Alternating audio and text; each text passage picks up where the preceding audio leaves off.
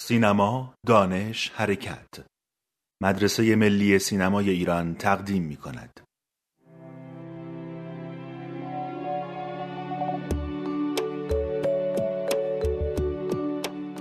خوش آمدید به پادکست پاپریکا. من تاها حسین نژاد هستم. پادکست پاپریکا یه پادکستیه با موضوع سینما. تلاشمون اینه که توی این گفتگوهایی که با اهالی با تجربه سینما خواهیم داشت بیشتر به موضوعات فنی، حرفه‌ای و هنری سینما بپردازیم. جوری که برای هنرجویان سینما و کسایی که به فن و هنر سینما علاقه مندن بتونه جذاب باشه و جنبه آموزشی داشته باشه.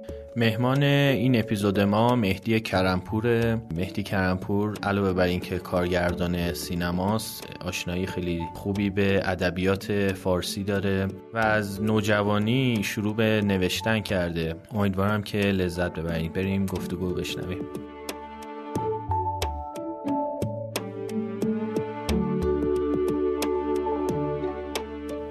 مرسی که اومدی. مخلصیم. من تو رو خیلی وقت می‌شناسم ولی هیچ وقت حقیقتش ازت نپرسیدم که اصلا چی شد. وارد سینما شدی چی جوری عاشق سینما شدی؟ یه پیشینه ای بگو که چجوری شروع کردی.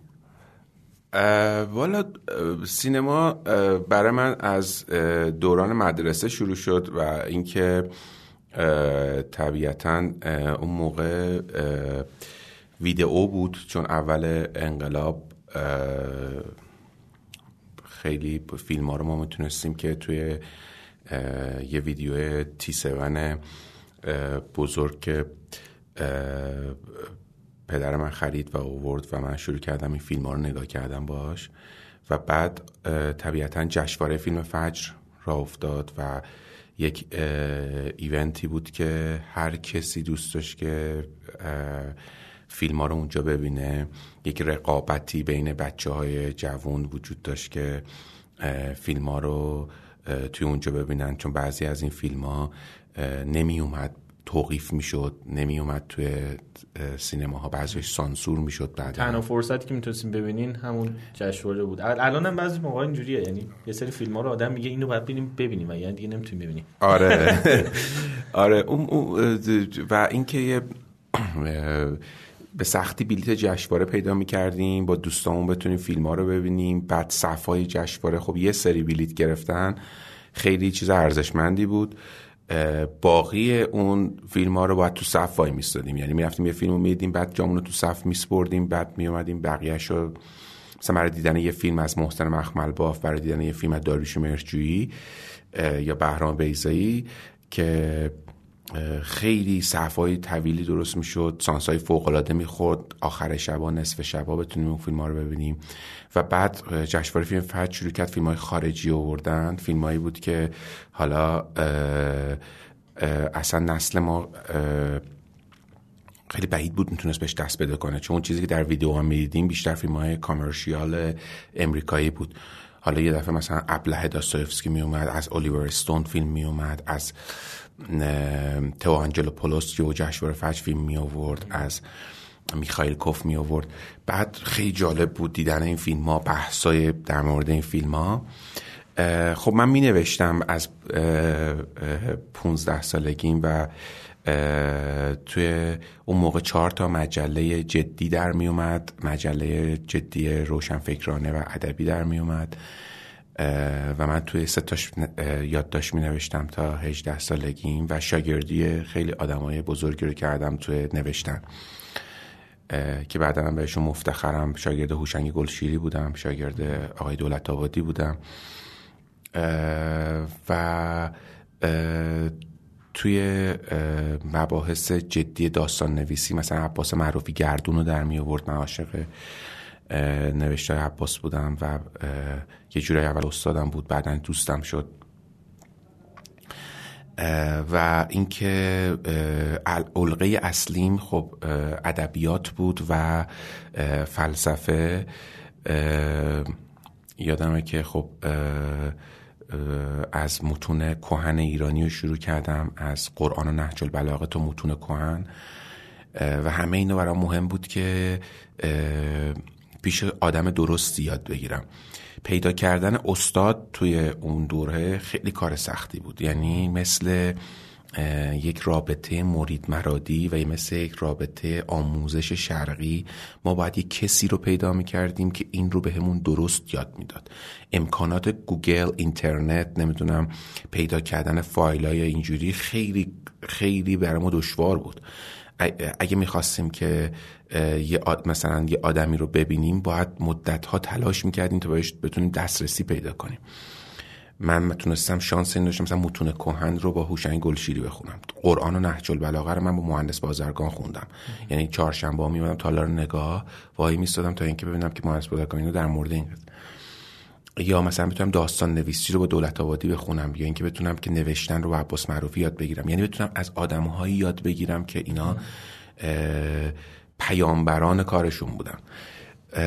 و بعد اینکه سینما خیلی کاری بود که بهش کمتر فکر می‌کردم. یعنی فکر می‌کردم که خب این کاریه که یه علقه کناریه. اما یواش یواش جدی شد. یعنی با دیدن فیلم های آنتونیونی و برگمن فکر کردم که اینها هم فلسفه است هم سینماست هم ادبیات هم همه چیه و یه مجموعه از چیزهایی که من دوست دارم. و طبیعتا مناسباتی که تو فیلم های داروش مرجویی وجود داشت که من خیلی دوستش داشتم یعنی فیلمساز مورد علاقه من بود مرجویی بیزایی و مخمل بافت که که دوستشون داشتم کارشون و آلوم آروم جذب این کار شدم و چون در دانشکده مهندسی الکترونیک میخوندم تا سال چهارم مهندسی الکترونیک رو درس میخوندم یه روزی تصمیم گرفتم که برم سینما. یواشکی کلاس های باغ فردوس و جهاد دانشگاهی رو شرکت می‌کردم. سر کلاس های استادای خوب می‌رفتم. بعد رفتم هنر امتحان دادم و بعد رفتم سینما و بعد درسش رو خوندم و شروع کردم فیلم کوتاه ساختن. اولین فیلم کوتاه که ساختم هرگز هیچ آموزشگاه و دانشگاهی در سینما نرفته بودم. یعنی تصمیم گرفتم که برم یه فیلم بسازم. یه دوربین ویدیویی شوهر امم داشت و تصمیم گرفتم که ازش پنج روز قرض بگیرم و یه گروهی از این بچه های که بلد بودن توی دانشجو بودن توی جهاد دانشگاهی رو ازشون خواهش کردم که بیان. و چون که اون موقع به در حقیقت ادبیات و فلسفه خیلی مسلط بودم.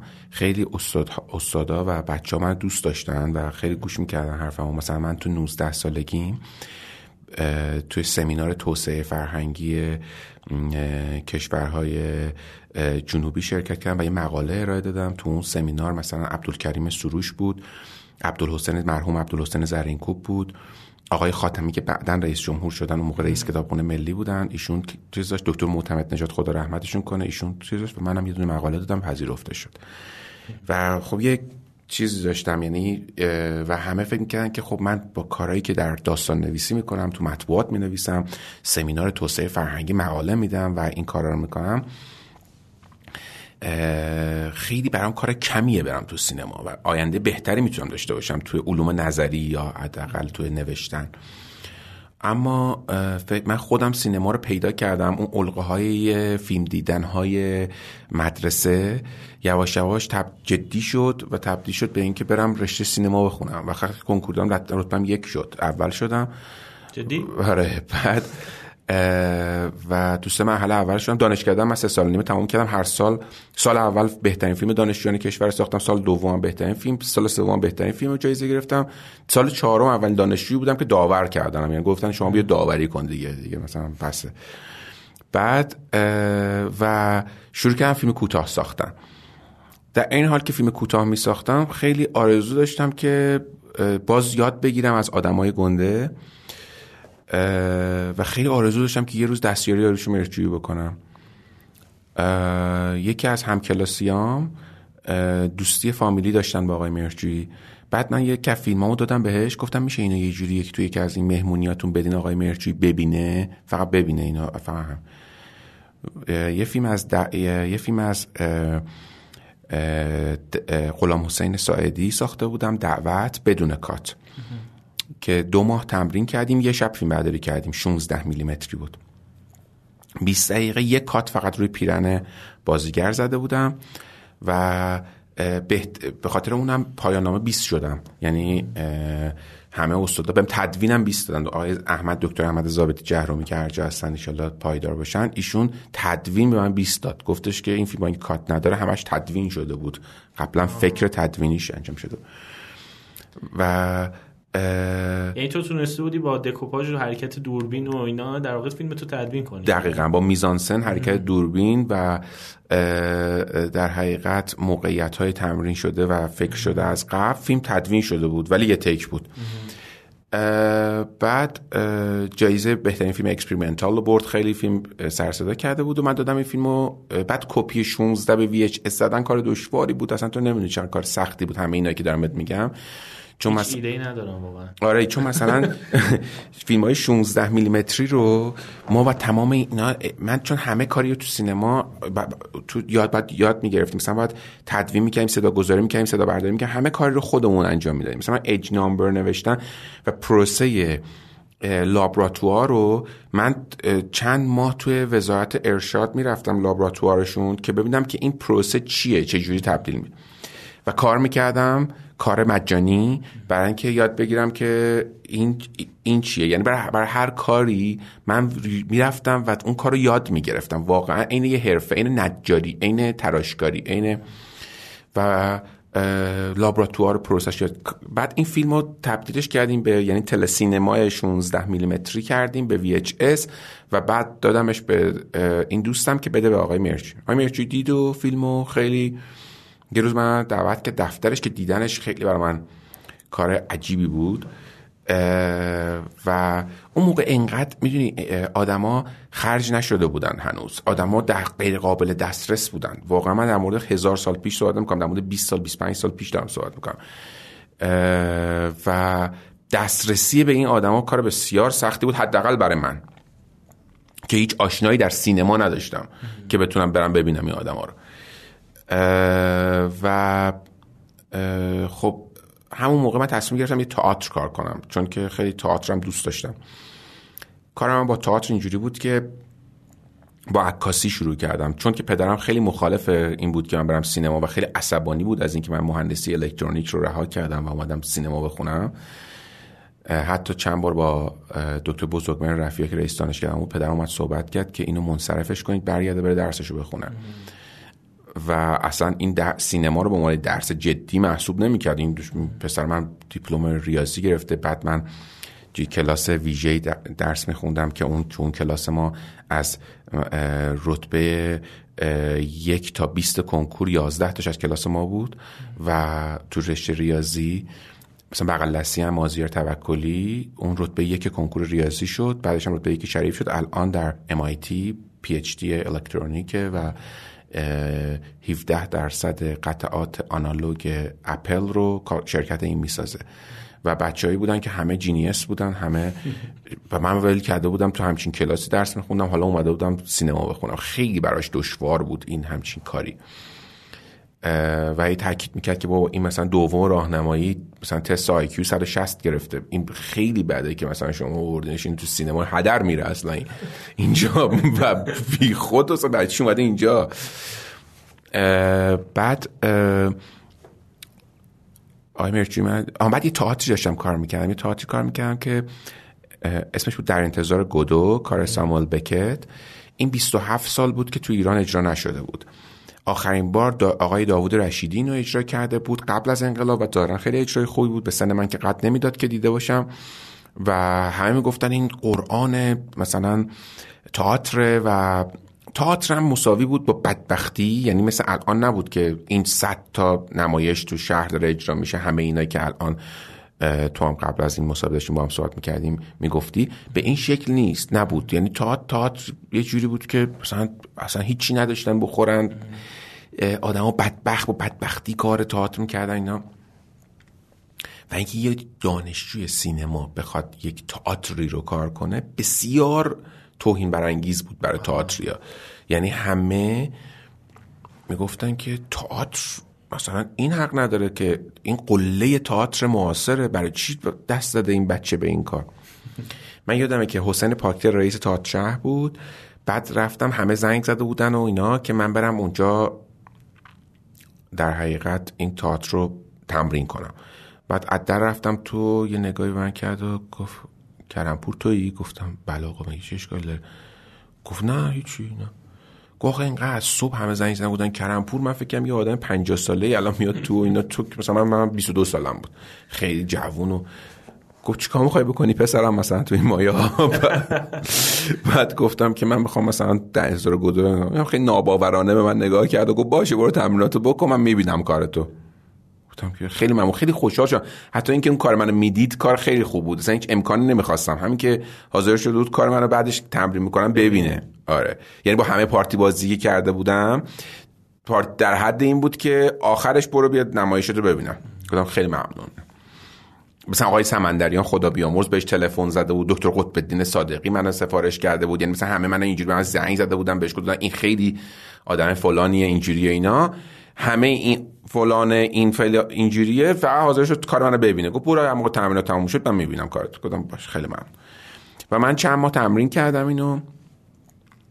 و روزی که اینو رفتم بازبینی یادمه که از اون کتاب فروشی تا شهر تعطیل کرده بود تا همه بیان بازبینی. سه نفر میان. 150 نفر آدم اومده بود کار من بازبینی کنه. چون همه اومده بودن که مثلا منو خراب کنن یا بخندن بهم. به که این چیه؟ این بچه مثلا این کارو دست داده که بعد برم بیرون بخندن بهم که اینجا وقتی من اجرا رو تموم کردم این روی صندلی ایستاده برام دست دادن. یعنی این بلندش انقدر تشویق شدم اومدیم بالا پاکتر این گذاشت.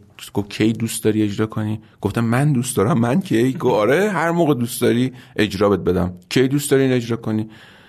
گفتم مثلا من آذر و دی گفت آذر و دی برو اجرا. این اسنا تو رزرو اجرای تا چه بودم که آقای مرجوی فیلم دید. آقای مرجوی فیلم دید و در روز رفتم دفتر آقای مرجوی واقعا پاهام میلرزید از اینکه آدمی که فکر می‌کردم که قله سینمای معاصر ایرانه برای من. و رفتم پیشش و گفتش که این فیلم تو ساخته گفتم بله. گفت خیلی فیلم خوبی ساختی. گفتم جدی این کاره خیلی خوبه. گفت خب حالا چیکار کنی؟ گفتم هیچی من همین خواستم شما ببینین ولی یه چیز بگم من خیلی دارم می‌خواد دستیار شما بشم. هر جایی بگین. نه فقط دستیارتون بگین جارو بزنم بگین یه جایی تو فیلمتون وایسم گفت باشه فردا صبح بیا. گفتم واقعا فردا بیام. گوارا فردا صبح بیا و موقع داشت فیلم میساخت آره اپیزودهای کیش داشتن کار می‌کردن. دختر دایی گم شده. هفت تا اپیزود توی کیش میساختن. هفت تا کارگردان درجه یک که یکی از اپیزودش آقای مرجویی میساخت که اتفاقا اون اپیزودم پنجاه دقیقه شد. و من تو اون فیلم همه کاری کردم. بوم گرفتم تو اون فیلم دستیاری کردم تو اون فیلم هر کاری که تو بگی من تو اون فیلم انجام دادم. این روحیه چقدر بهت کمک کرد که تو حاضر بودی رفتی اصلا بگی من دستیاری هر کاری بگی فقط من باشم؟ هر کاری بگی باشم و هر کاری بلد بودم. چون صدا برداری کردم کنترل کردم هر کی بوم من نداشتم من بوم می‌گیرم. اون نداشتم آقا واسه من می‌گیرم. من بلدم می‌کنم انجام می‌دادم یعنی واقعا هر کاری رو و انقدر تجربه فوق ای بود چون برای من فقط برای اینکه نگاه کنم ببینم اون چیکار می‌کنه. نه اینکه من چیکار می‌کنم من که هر کاری بهم می‌گفتن می‌کردم. مهم بود که ببینم نگاه کنم ببینم داروش مرچی وقتی که این خروجی فیلمشه سر صحنه چه جادویی داره که میشه خروجی فیلمش اون. و شب باهاش راه برم تا از فاصله اینکه خسته از محل اقامتمون تا مثلا شام بتونم بغلش راه برم بپرسم ازش سوالایی رو بکنم.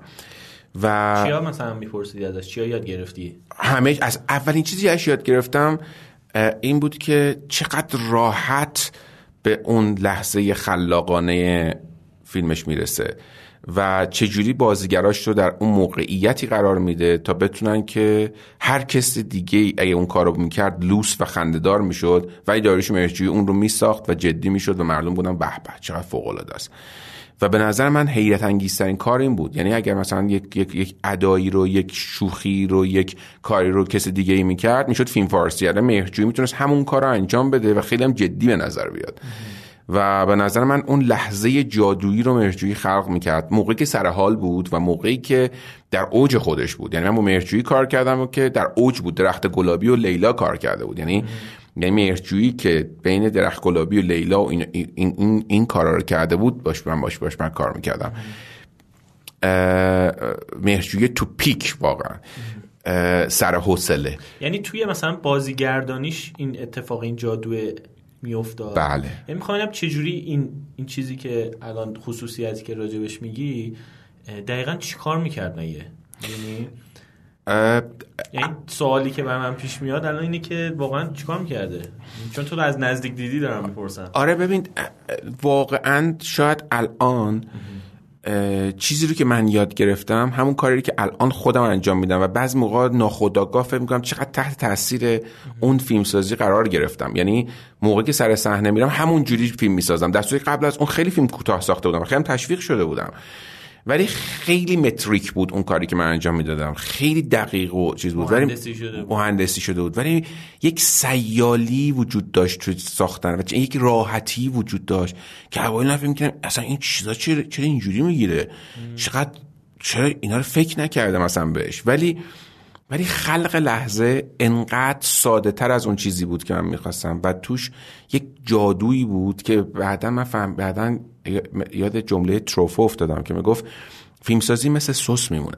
یا در میاد یا در نمیاد. چون سس وسط نداره. یعنی سس نمیشه وسط بگید شد یا نشد چون قلب قلب بزنه بیرون در نمیاد. سس یا سس میشه یا نمیشه. و مهرجویی سس رو درست می‌کرد. مثل, مثل طبخ غذا بود که یک trick ایی داشت که اون trick ا رو تو باید میفهمیدی و می‌تونستی درکش کنی. باید درکش می‌کردی. یه شهودی توش بود از اون دوره. و من خیلی شانس این داشتم که در peak این اساتید شهودشون رو درک می‌کردم. یعنی میگن که فلانی در تاریخ عرفان یا تصوف ایران یا در تاریخ فلسفه ایران میگن این فلانی رو درک کرد. یا در مورد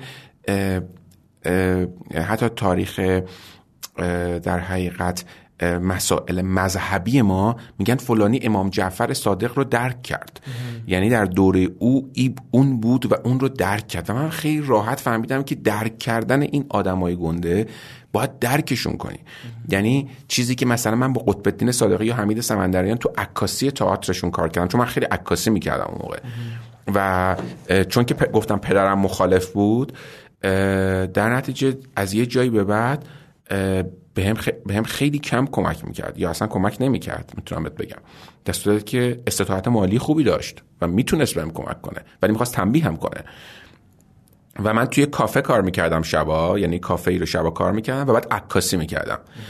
بعدا که اوزام خوب شد تیزر تبلیغاتی میساختم. یعنی تیزر وقتی چون خیلی تیزر تبلیغاتی ساختم.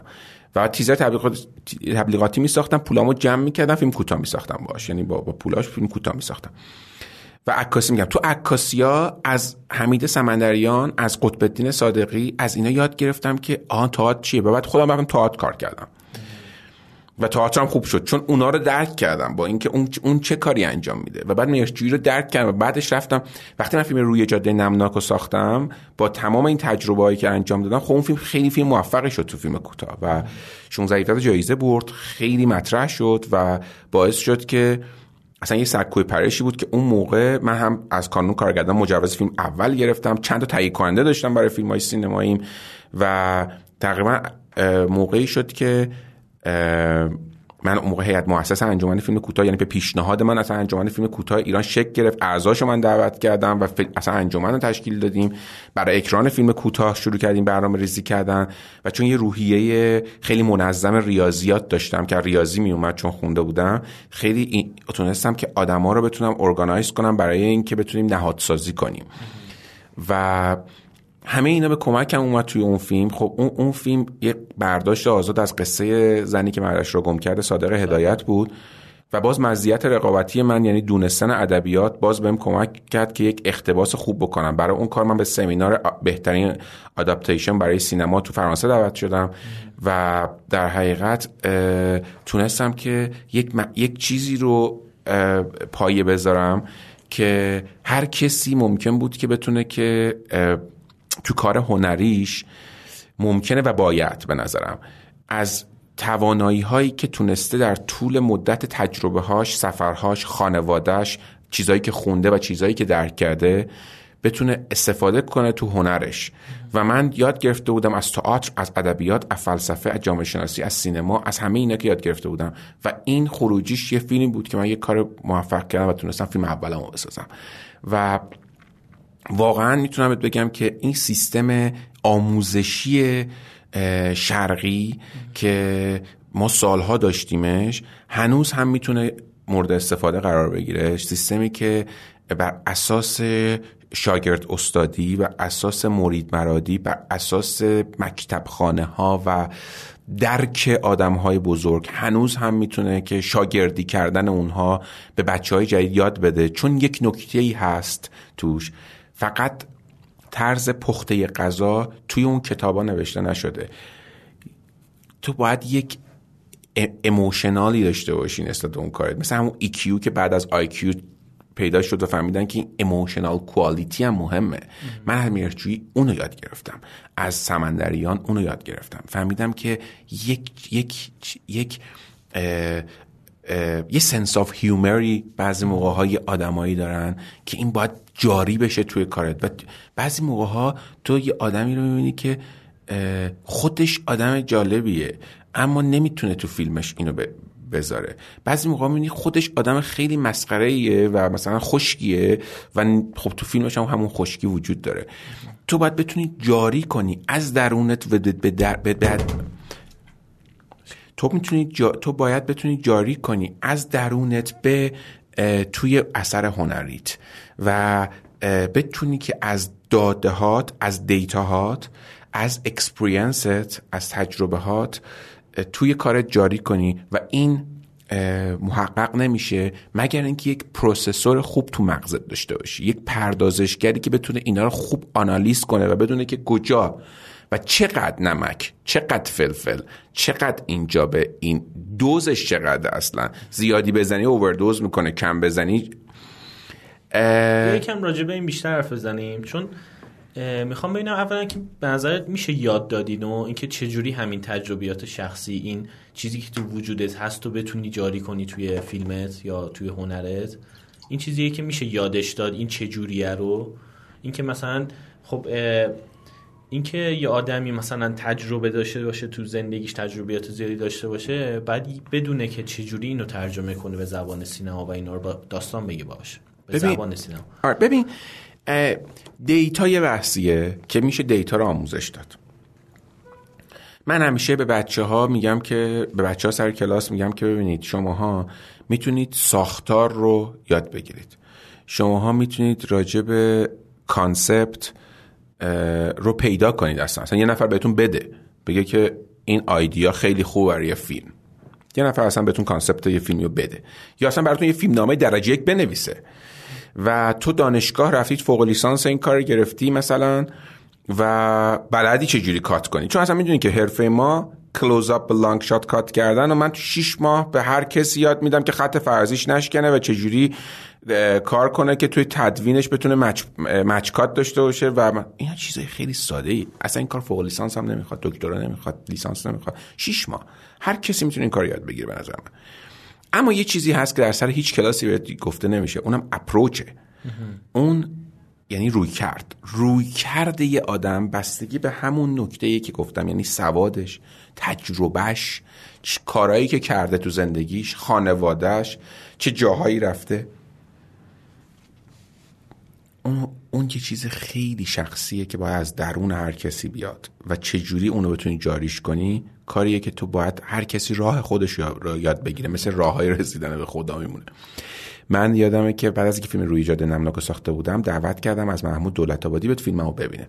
اومد فیلممو دید و اینا و خیلی هم سرسده شد چون جشنواره فیلم کوتاه تهران موقع جشنواره سینمای جوان بود.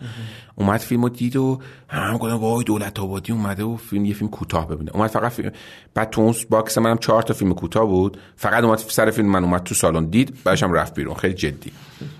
بعد فرداش با هزار ترس و لرز رفتم و گفتم استاد چطور بودم؟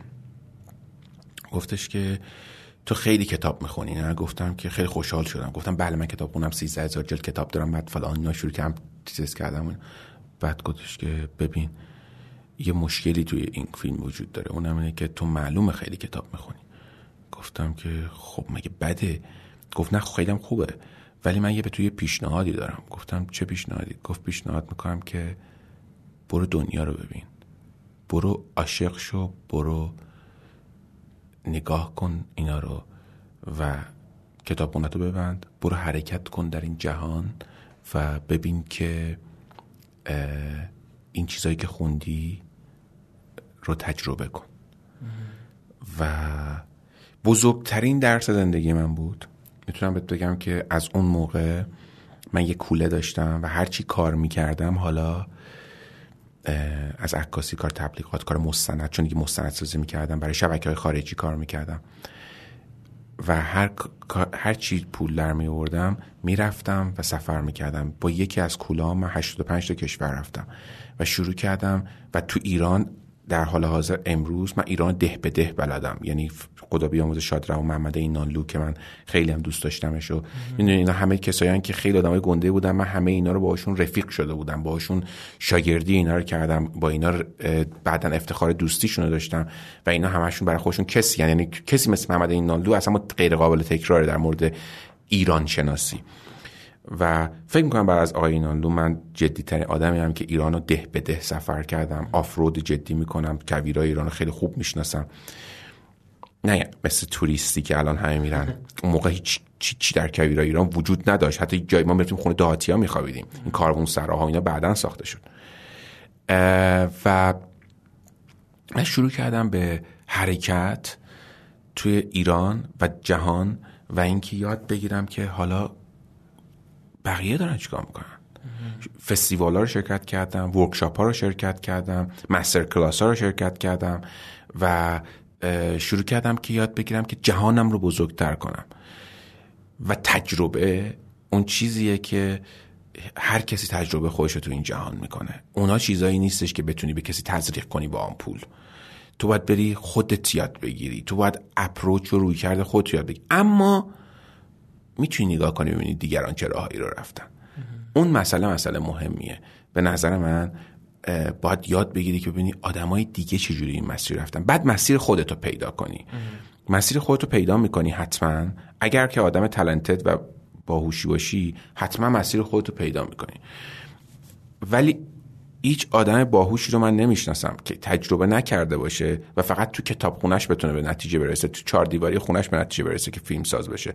اون ممکنه به قبرستان اطلاعات تبدیل بشه که هیچ کاربردی نداره. چون function باید پیدا کنه هر کدوم از این چیزایی که یاد گرفتی و چه جوری و در کجا و کی. باید با چه دوزی تزریق کنی؟ این چیزیه که به نظر من یک راه شخصیه که هر کسی باید خودش پیدا کنه و یه فرمول خیلی روشن داره. اونم اینه که همون چیزی که گفتم یعنی هم data احتیاج داره هم experience احتیاج داره هم process احتیاج داره. که بتونه که در کنار این حالا یک روی کرده شخصی برای بیان آن چیزی که از درون تو میاد و جاری میشه توی فیلم تو در حقیقت به بهترین بچ ارائه, ارائه بشه. اینکه چیزی که الان من متوجه شدم اینه که یه برهی حالا اون موقع بیشتر از الان. الانم به نظرم خیلی فعالی. ولی اون موقع تقریبا همش در حال کار کردن بودی. یعنی این تجربه خودت هم خیلی مهم بوده. چون از همون فیلم اولت که میگه قبلش هیچ کلاسی نرفته بودی قطعا یه چیزایی یاد گرفتی و تو هر کار چیزای جدید یاد می‌گرفتی. آدمایی که باشون کار کردی تا همین امروز از اونا چجوری دریافت می‌کردی اطلاعات رو می‌دونی؟ چون یه کار تیمیه دیگه و حالی کار گروهیه. چجوری انتخاب می‌کنی آدمایی که باشون کار کنی؟ و بعد برات مهمه که آدمایی باشن که از خود تجربهشون بیشتر باشه مثلا که بتونی ازشون یاد بگیری واسه کارهای بعدی. آره یه موقع خیلی برام مهم بود و در حقیقت دلم می‌خواست که بدونم که اونها چجوری برخورد می‌کنن با یه پدیده. مثلا من با فیلم بردارای خیلی بزرگی کار کردم یا با بازیگرای خیلی بزرگی کار کردم. مخصوصا مثلا فرض کن که یکی بهترین تجربه های عمرم با کار کردم با مرداد فخیمی بود. اون قدری که من در چه کسی همی را کش با مرداد کار کردم زندگی کردم. خب مرداد وجه خیلی زیاد روی زندگی من تاثیر گذاشت. من 6 سال از بهترین لحظات عمرم رو مرداد گذروندم. 81 تا 87 که فوت کرد. و تقریبا باش زندگی کردم و یه بهترین استادای من بود. و روش زندگی من اصلا ازش یاد گرفتم از مرداد فخیمی. و 84 آخرین فیلمی که خدافزیش از سینما بود رو با من کار کرد. قبل از اون سه تا فیلم نصف کار کار کرده بود و فیلمی تموم نکرده بود قهر کرده بود رفته بود. کیش زندگی می‌کرد اصلا تهران هم زندگی نمی‌کرد. من رفتم اووردمش در حقیقت. اووردمش که چه کسی را کشت و بگیره. زانوش درد می‌کرد برای صندلی میذاشتیم اینا. ولی انقدر به من یاد داد. یه روزی داشتم کار می‌کردم خدا با مرحوم خسرو شکی. چقدر من مرحوم میگم تو این کار برای اینکه تمام بچ تمام آدما الان فوت کردم. و اینکه من خودم سنی ندارم و تمام آدما یکی یکی از دست رفتن متاسفانه و اینا قله هایی بودن که معادنی بودن که واقعا غیر قابل تکرارن و حیف که تجربیات اینا ضبط نشد. یه روزی من با مرحوم وقت فخیمی سرچه کسی همین را کشت شکیبایی داشت بازی می‌کرد. بعد من خیلی به صحنه و لباس حساس بودم. توی اون فیلمم خودم طراح صحنه لباس بودم. به خاطرشم کانده بهترین طراح صحنه لباس شدم. داشتم اون پشت و هی می‌رفتم نگاه می‌کردم هی این پرده رو درست می‌کردم هی میومدم نگاه می‌کردم تو ویزور و موقع مانیتور اصلا چیز وجود نداشت. یعنی در حقیقت مانیتور به شدت فعلی باید هی تو وید کارگردان تو بله. ویزور نگاه می‌کرد. دوربین 35 میلیمتری بود و اینا. و مهداد گفت چیکار می‌کنی اینقدر مثلا وسواس اون پشت داری؟ گفتم که برای من خیلی جزئیات خیلی اهمیت داره. بعد گرفتیم و تموم شد و شب با هم برمیگشتیم. بهم گفتش که یه چیز بگم مهدی گفت گفت بگم بگو. گفت ببین اول مهمترین چیز اینه که تو این جلوی کادرتو درست کنی بازیگرت. این جلو من نور دادم خسرو داره بازی می‌کنه. تکس رو داره اجرا می‌کنه. اون پشت اهمیت چندون داره. اولین جلو رو در بیار. من که چقدر حرفش درسته. یعنی مثل همون سس است. تو باید سس رو اول در بیاری. وقتی در بیاری همه چی درست میشه. مثلا تو فیلم کیل بیل آقای تارانتینو نشون میده که خانم اما ترومن سوار هواپیما میشه شمشیر سامورایی رو می‌ذاره بغلش پرواز می‌کنه میره. هر کسی که فقط یک بار تو زندگیش پرواز کرده باشه می‌دونه که یه اصلا یه دونه تیغ کوچولو نمی‌تونه تو هواپیما ببره. یه دونه اسپری فلان بالای 100 میل نمی‌دونم همه اینا ازت می‌گیرن. ولی تا حالا یه نفر در جهان نگفته این حرفو که چرا تو, تو هواپیما شمشیر رو برد؟ واسه که فیلمش در اومده. علتی که تمام این فیلم ها در حال حاضر تو بهشون برخورد می‌کنی و می‌بینی که مثلا میگه بابا ما یه پسر خاله داریم. کی این کارو می‌کنه تو این سریالات کی این, این یعنی فیلم در نیومده. وقتی فیلم در میاد دی کسی نگاه نمی‌کنه که شمشیر سامورایی رو کی می‌بره توی هواپیما. و ما باید اون جلوی کات رو در بیاریم. این یه تجربه حیرت انگیزه که تو باید باش برخورد کنی. و اینو از فخیمی یاد گرفتم. و بعدا فهمیدم که آها باید در بیاد. بعد پیوندش دادم با داده هام با تروفو. پیوندش دادم با دیده هام با کیل بیل. بعد دیدم این حرف حرف درستیه. آفرین من باید اینجا رو در بیارم. ولش کن. اونجا هم باید درست باشه. ولی اون اهمیتش مثلا سه درصد این جلو مثلا 97 درصده یعنی تو اگه به لنگ اون سه درصد بشی 97 درصد باختی. بچسب اول درست درست کن. اینجا رو درست کن. اینا تجربه هاییه که ولی تو باید دریچه ها تو باز کنی. یعنی نباید ببندی. فکر کنی که همه چی بلدی. اگه فکر کنی همه چی بلدی یاد نمی‌گیری. دریچه های من برای همه اون آدما باز بود و قبولشون داشتم و دوستشون داشتم و به خاطر این میوردمشون که اشون یاد بگیرم. و یه سوالی راجع به اون حرف قبلی. وقتی میگی در بعد در بیاد منظورت اون حسیه که باید به مخاطب منتقل بشه تمرکز تو بذاری رو اون؟ یعنی رو چیزی که باعث میشه اون حس درست اتفاق اون لحظه جادویی که گفتم تو فیلم داریوشم بود باید در می آورد. اون در میاره. یک کارگردانی هستش به نام ریچارد بروکس که تو حتما میشناسیش که گربه روی شیروانی داغو ساخته. خیلی تجربه فوق العاده داره. یه کتابی که متأسفانه ترجمه نشده. ازش یه سوال می‌کنه. نمی‌دونم این میشه توی پادکست تو استفاده بشه یا نه من تعریفش می‌کنم چون خیلی به درد بخوره. سر کلاس هم, هم تعریف می‌کنم اینو چون فوق العاده است.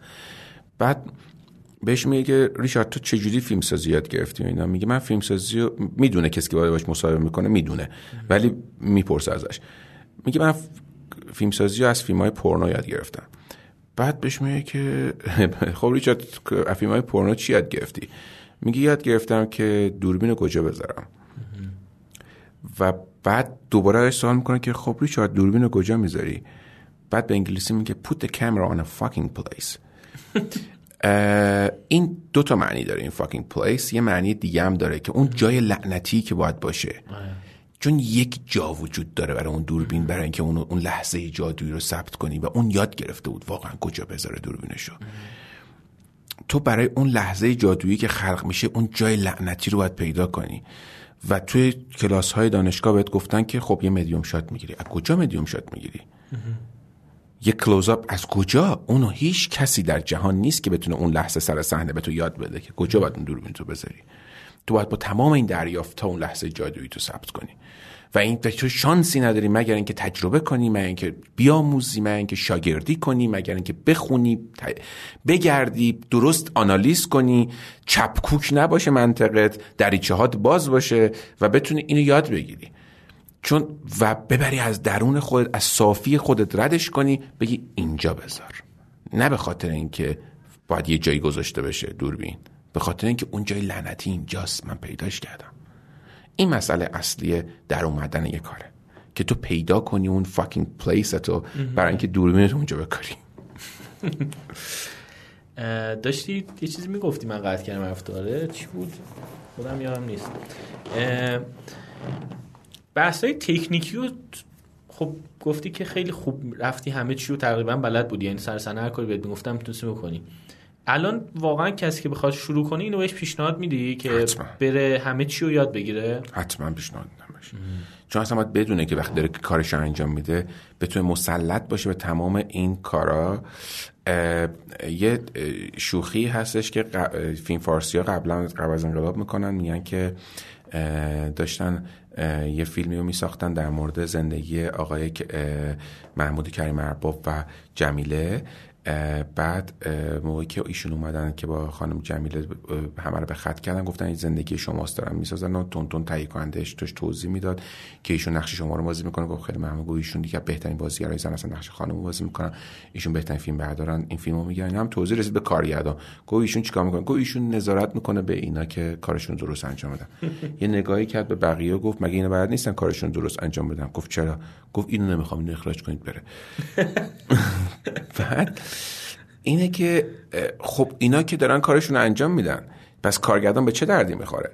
کارگردان باید همه اون کارا رو بلد باشه و بدونه که با کوالیتی که می‌خواد برای این فیلم نمک و فلفلش چقدر باشه و کجا باشه. اون برای اون استخدام شده. پس باید همه اون کارا رو خوب بلد باشه و بدونه که خیلی کار بزرگی رو امروز یه کارگردان در چیز داره. مثل یه کوچی میمونه سرمربی فوتبال. من میشه سرمربی فوتبال فوتبال بلد نباشه؟ مثلا کنار زمین نشسته باشه. یعنی چی؟ میشه فوتبال بلد نباشی تو؟ تو من بلد میشه ندونی دروازه با باید چیکار کنه؟ دفاع باید چیکار کنه؟ لازم نیست حالا حتما برید وایسی تو دروازه. ولی باید بدونی دروازه‌بان چیکار می‌کنه. باید بدونی فوروارد الان عوضش می‌کنی چه خاصیتی داره اون یارو.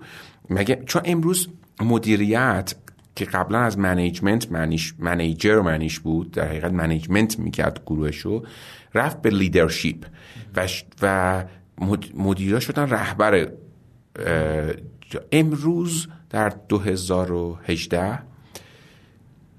مدیر یه کوچ خوبه شده مربی. می‌دونه که کجا باید از کی استفاده کنه و چرا و چقدر.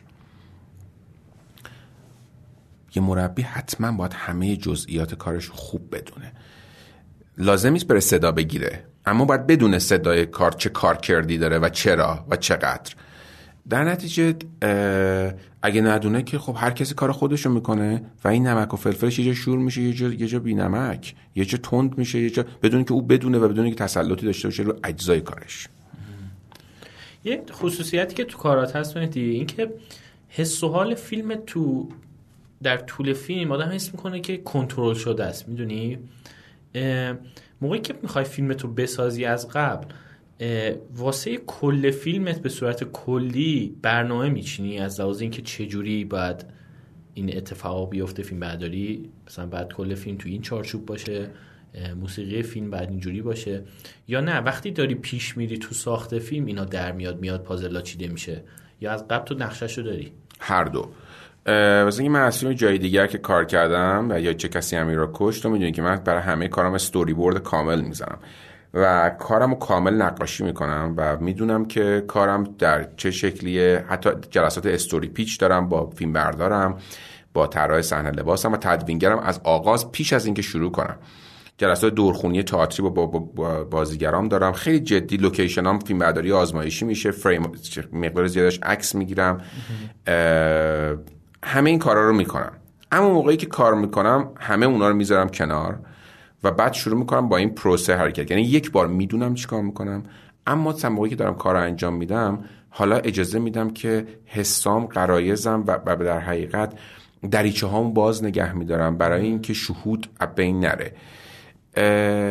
اما این شهود یک شهود اقلانیه یعنی اینکه من می‌دونم که اجازه نمیدم که هر جایی منو ببره. چون یه جایی وسط فیلم تو نباید یه دفعه یه آجوری رو از زیر دیوار بکشی کل دیوار رو سرت خراب میشه. نباید اجازه بدی هر کسی با یه دونه کنسه ای این کنسه باید بره فکر بشه. سر صحنه ممکن تو به یه ناگوجه آباد ببره. و این اتفاقیه که خیلی از فیلم های ما دوچارشن یعنی اینکه وسط فیلم یکی اومده یه چیزی گفته خیلی هم هیجان انگیز بوده یهو فیلمو برده یه جای دیگه. نباید اجازه بدی. تو باید کلیت رو به عنوان کارگردان بتونی حفظ کنی. روح اثر رو بتونی حفظ کنی. تو یک رهبر ارکستری هستی که بگی ویالونسل یه ذره بالا ویالون آلتو مثلا پایین. تو باید بدونی که در حقیقت به اینجا مثلا به ساز کوبه ای احتیاج داری اینجا به در حقیقت این هارمونیه این این یکسان ساختن اینکه کجا بره بالا کجا بیاد پایین ببینید بهترین هنر هنری که موسیقی نزدیک بشه و موسیقی نمی‌تونه که تو ول کنی هر چی حالا اون یکی سازم خوب بزنه اونم اینجوری بزنه. مگه میشه همچین چیزی؟ تو باید این ارکستر رو رهبری کنی و برای رهبری باید یه پلن تو ذهنت داشته باشی باید نوتا رو نوشته باشی.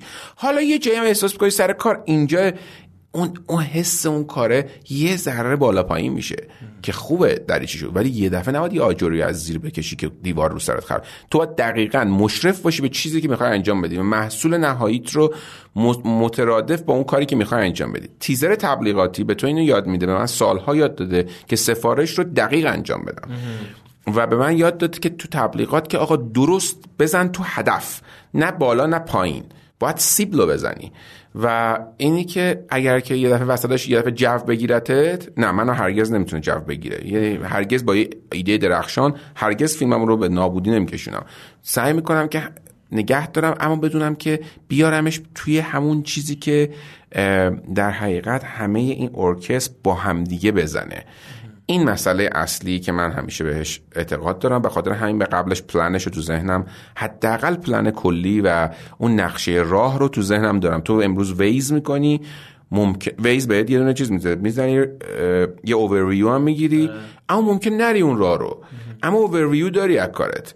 یعنی می‌دونی که آقا این از این راه برم. حالا تصمیم می‌گیری که اگه کوچه پس کوچه بری. اینم میشه. ولی باید بدونی مقصد کجاست. نباید target رو گم کنی. این مسئله مهمه. خیلی دور نشی از اون چیزی که از قبل. دقیقا. خیلی و پرت نری فیلم عوض میشه یو فیلم عوض تو قراره بریم مثلا میدون محسنی. باید بریم میدون محسنی تاش برسیم. یه دفعه سر در نمیونه کنسولوغون این اتفاق نه. حالا مثلا تصمیم گیری اینجا شو از این کوچه پس کوچه بری. یا بزرگراه نری. این میشه. در این حد. ولی تو اوورویو کار تو باید داشته باشی. باید یه نقشه دستت باشه. نقشه راه باید احتیاج داره. این چیزی که امروز در اتفاقی که بر خیلی برای بچه ها توشون میفته اینه که هی عوض می‌کنن نقشه راه. مگه میشه نقشه راه تو عوض کنی؟ فیلمنامه برای من وقتی که کار می‌کنم این یک کتاب مقدس میمونه. من اجازه نمیدم فیلم نامه که بذاره زیر زیرش بشینه روش.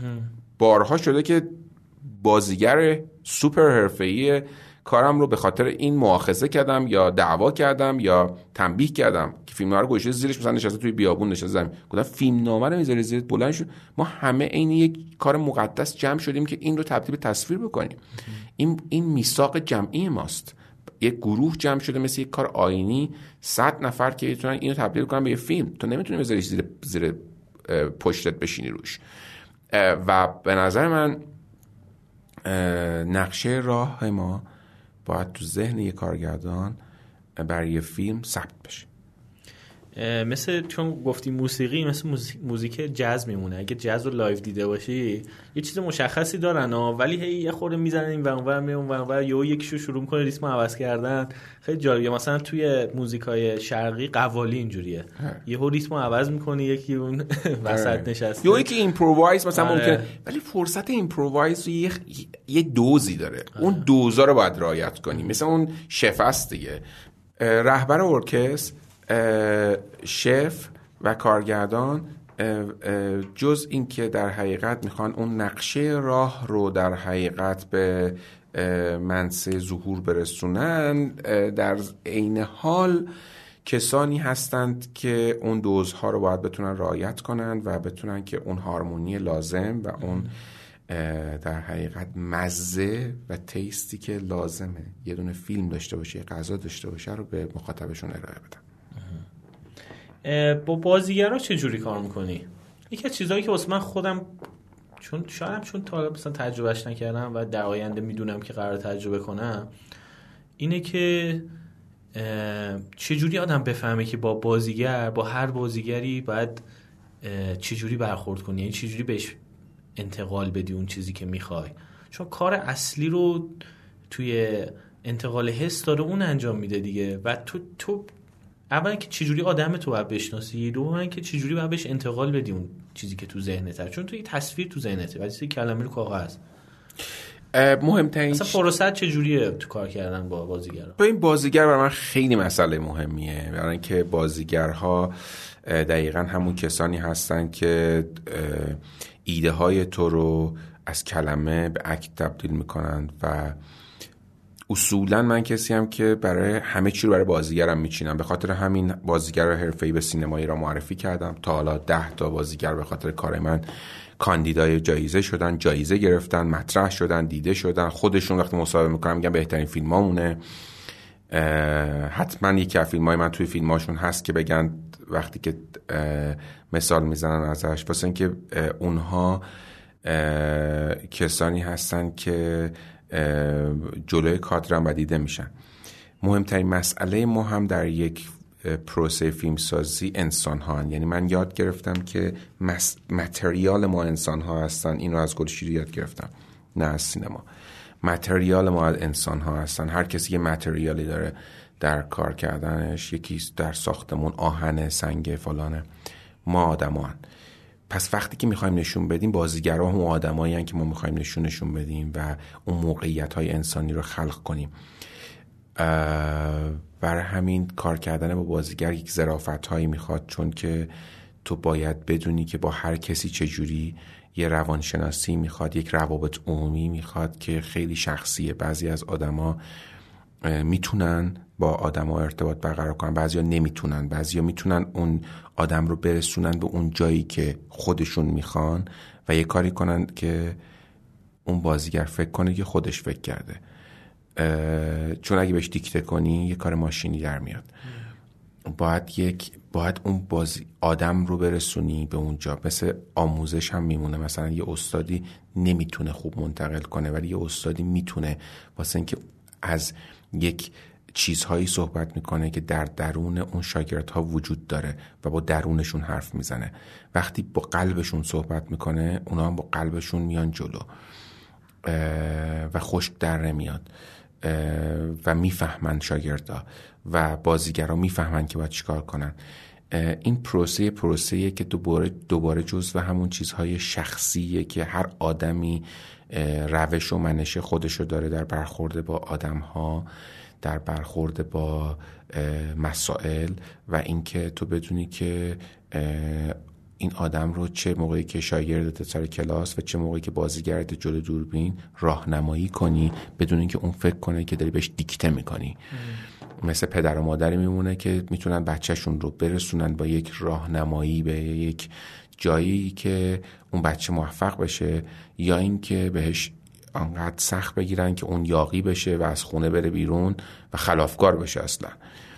برای من خیلی تعجب برانگیزه بعضیا با بازیگراشون تو طول فیلم به دچار اختلاف میشن قهرن یا فیلم نصفه میمونه دوبار آشتی می‌کنن. خیلی عجیبه. چون اصلا اونا باید بتونن اجرا کنن. چجوری ممکنه که یک کارگردان نتونه اون ارتباط رو برقرار کنه و این اشکال اون کارگردان قطعا؟ تو نتیجه هم معلوم میشه. تو نتیجه رو پرده همه چی معلوم میشه. چون ما لختیم جلو تماشا چی. می‌دونی که اون نگاه که می‌کنه می‌فهمه. اصلا می‌فهمه که اینجا نمی‌دونه علتشو ولی می‌فهمه که در نیومده آره. این جزو همون هاست و اینکه تو فکر کنی که این بازیگر رو رسوندی به اون نقطه ای که باید. و اون بازیگر همون کاری رو می‌کنه که تو می‌خوای. ولی نباید خلاقیتش رو بین ببری. نباید بهش دیکته کنی. نباید کاری کنی اون عداتو در بیاره. من نمی‌کنم. شایدم بک... بعضی این کار انجام می‌کنم و درسته. در این صورت خود خود برو بازی کن. من همیشه به کارگردان جوان توصیه می‌کنم که بذارید اگه یه همکار خلاق آوردین بذارین خلاقیتش انجام بده. تو کوچ خوب باید باشی. همون را همون کاری رو که یک سرمربی فوتبال می‌کنه نمیره خودش شوت بزنه تو گل. از اون آدمی که شوت می‌زنه تو گل درست استفاده می‌کنه میذارتش سر جای درست. بعدم همه شرایط رو مهیا می‌کنه که اون بتونه کارش رو درست انجام بده. دقیقا. دقیقا. یه سوال آخر. راجع به اقتباسه. چون می‌دونم اصلا خودت هم گفتی که با ادبیات رابطی نزدیکی داری پس طبیعتا خیلی استفاده می‌کنی. یعنی شاید یه کتاب و نیا یه فیلم ازش بسازی ولی مطمئنم تو فیلمات تیکه تیکه از جای مختلف میاری. چجوری یک مثلا داستانی که می‌خونی چجوری می‌فهمی که یعنی چه بخشی از اون داستان رو میاری توی فیلمت؟ می‌دونی؟ مثلا همون فیلمی که فیلم کوتاهت هستن که از روی داستان کوتاه صادق هدایت بوده. چه بخشی از داستان تو از داستان کوتاه تو فیلم تو هست؟ ببین یعنی باید باشه. مهمترین کانسپتش. اینکه تو درکش کنی کتاب رو برای من مثلا همین اقتباسی که الان انجام دادم از یکی از قصه گابریل گارسیا مارکس که برای پروانه ساختم گرفتم ولی هی دارن اذیت می‌کنن. و دوست دارم سال هاست بسازمش برای من این نیستش که عین به عین اونو انجام بدم. برای من مهم اینه که بتونم روح اون کار رو در بیارم. یعنی اینکه مارکز چی می‌خواسته بگه با گفتن این داستان؟ حالا فیلم منم بعد همونو بگه. نه فیلم من با توجه شرایط اینجا و اکنون چی می‌خواد بگه. و این مهمی که از صافی من رد شه. و اگه من از اون خوشم اومده حتما از concept ش خوشم اومده که می‌خوام اینو اقتباس کنم. پس اون concept رو بهش وفادار خواهم بود. و بعد با یه چیزی تو وجود تو هم ارتباط برقرار کرده داستانه. به علاوه اون خواهد شد و خروجیش میشه اون. چون که حالا من می‌دونم که تو سینما باید چه اتفاقی بیفته و من می‌دونم که اینجا اکنون نباید خارجی بشه نباید ادبیات بشه نباید چون یک عالم نباید وجود داره و یک باید. تمام اون نباید رو من باید جمع کنم. اون باید اون چیزیه که جرقه رو به من زد گفت این فیلم میشه. اونو نباید یه آجرشو بکشم که دیوار رو سرم خراب شه. چرا خوشم اومد فیلمش کنم؟ به خاطر اون یه دونه بایده. اون بایده رو باید حفظ کنم. بعد نبایدا حالا کارهاییه که باید اصلاح بشه. و تبدیل بشه از درون من در بیاد به علاوه من بشه و خروجیش بشه اون فیلم. برای همین اقتباس کردن کار دشواریه. برعکس اون چیزی که دیگران فکر می‌کنن واسه اینکه کلی سواد می‌خواد که چه چیزایی چه کارهایی نباید بکنی. برای همین اکثر اقتباس ها ناموفق در میاد. تو اقتباس موفق اقتباسیه که تو بدونی تو بدونی چی کار می‌کنی و مسلط باشی به تمام ابزارت به سینما به ادبیات به اون به فهم خودت از اون قصه. مثلا ممکنه اشتباه بفهمی. و خیلی موقع خیلی کارگردان حتی فیلمنامه رو اشتباه می‌فهمن. یعنی یه فیلمنامه ای رو گرفتن نمی‌دونه. بعد اونجا تو امریکا اون سرمربی اون تهیه کننده است می‌دونه که کدوم کارگردان رو به کدوم قصه اصلا مچ کنه. که بفهمتش. اینجا ما چون تهیه کننده حرفه‌ای به اون شکل اصلا وجود نداره شاید به تک و توک وجود داشته باشه خیلی به ندرت. بار اصلی اون فهم بر عهده کارگردانه. یعنی تهیه کننده خودش رو فقط کسی می‌دونه که بتونه business plan کار رو طراحی کنه. که اونم خوبه. اگه همون قدم کار بکنه بازم خوبه. ولی اگر که بتونه یه کارگردانی نتونه مفهوم یک اثر رو با عواملی که در اختیار داره با اجزایی که در اختیار داره به تبدیل بکنه به یک فیلم حتما دچار فیلم دچار کج‌فهمی و اقتباس ناموفق خواهد شد. پلات و شخصیت و اینا رو ولی عوض می‌کنی آره؟ نه الزاما. می‌تونی عوض نه نه الزاما. یعنی چون پل- آره خب خیلی از فیلم ها پلاتشو دقیقا اینه پلاتو می‌تونی نگه آره. داری. آره مثلا اقتباسی که مثلا آقای تقوایی یعنی کرده. اینم اگه عوضش کنی بازم اقتباس حساب میشه. اگه اینا رو عوض کنی. برداشت آزاد محسوب میشه. آها. چون ما یه برداشت آزاد هم می‌تونیم بکنیم. از یه دونه قصه می‌تونیم که اقتباس کنیم از یه قصه. یعنی آداپتیشن می‌تونیم بکنیم. می‌تونیم برداشت آزاد بکنیم از یه قصه هر دوش هم اشکالی نداره. نظرم بستگی داره که ما کدوم مفهوم رو می‌خوایم. در حقیقت همه اینا به تصمیمی هستش که کسی که این کار رو انجام میده می‌گیره. قاعده مند نیست اصلا و هیچ اشکالی هم به نظر من نداره که یکی بخواد برداشت آزاد بکنه یا اقتباس بکنه. مثلا آقای تقوایی به نظر من در موقعی که دایجان ناپلون کار می‌کنه یه اقتباس نعل به نعل کرده از دایجان ناپلون ولی در ناخود خورشید کار کرده از داشتن داشتن همینگوی که برداشت آزاد کرده. هر دوشم به نظر من خوب و درخشان. هیچ اشکالی هم نداره. تقوایی هم, هم قصه می‌شناسه هم سینما. یعنی هیچ کس نمی‌تونه بگه که این غلط اون درسته. دست خیلی مخلصی خسته نباشی شکری ممنون.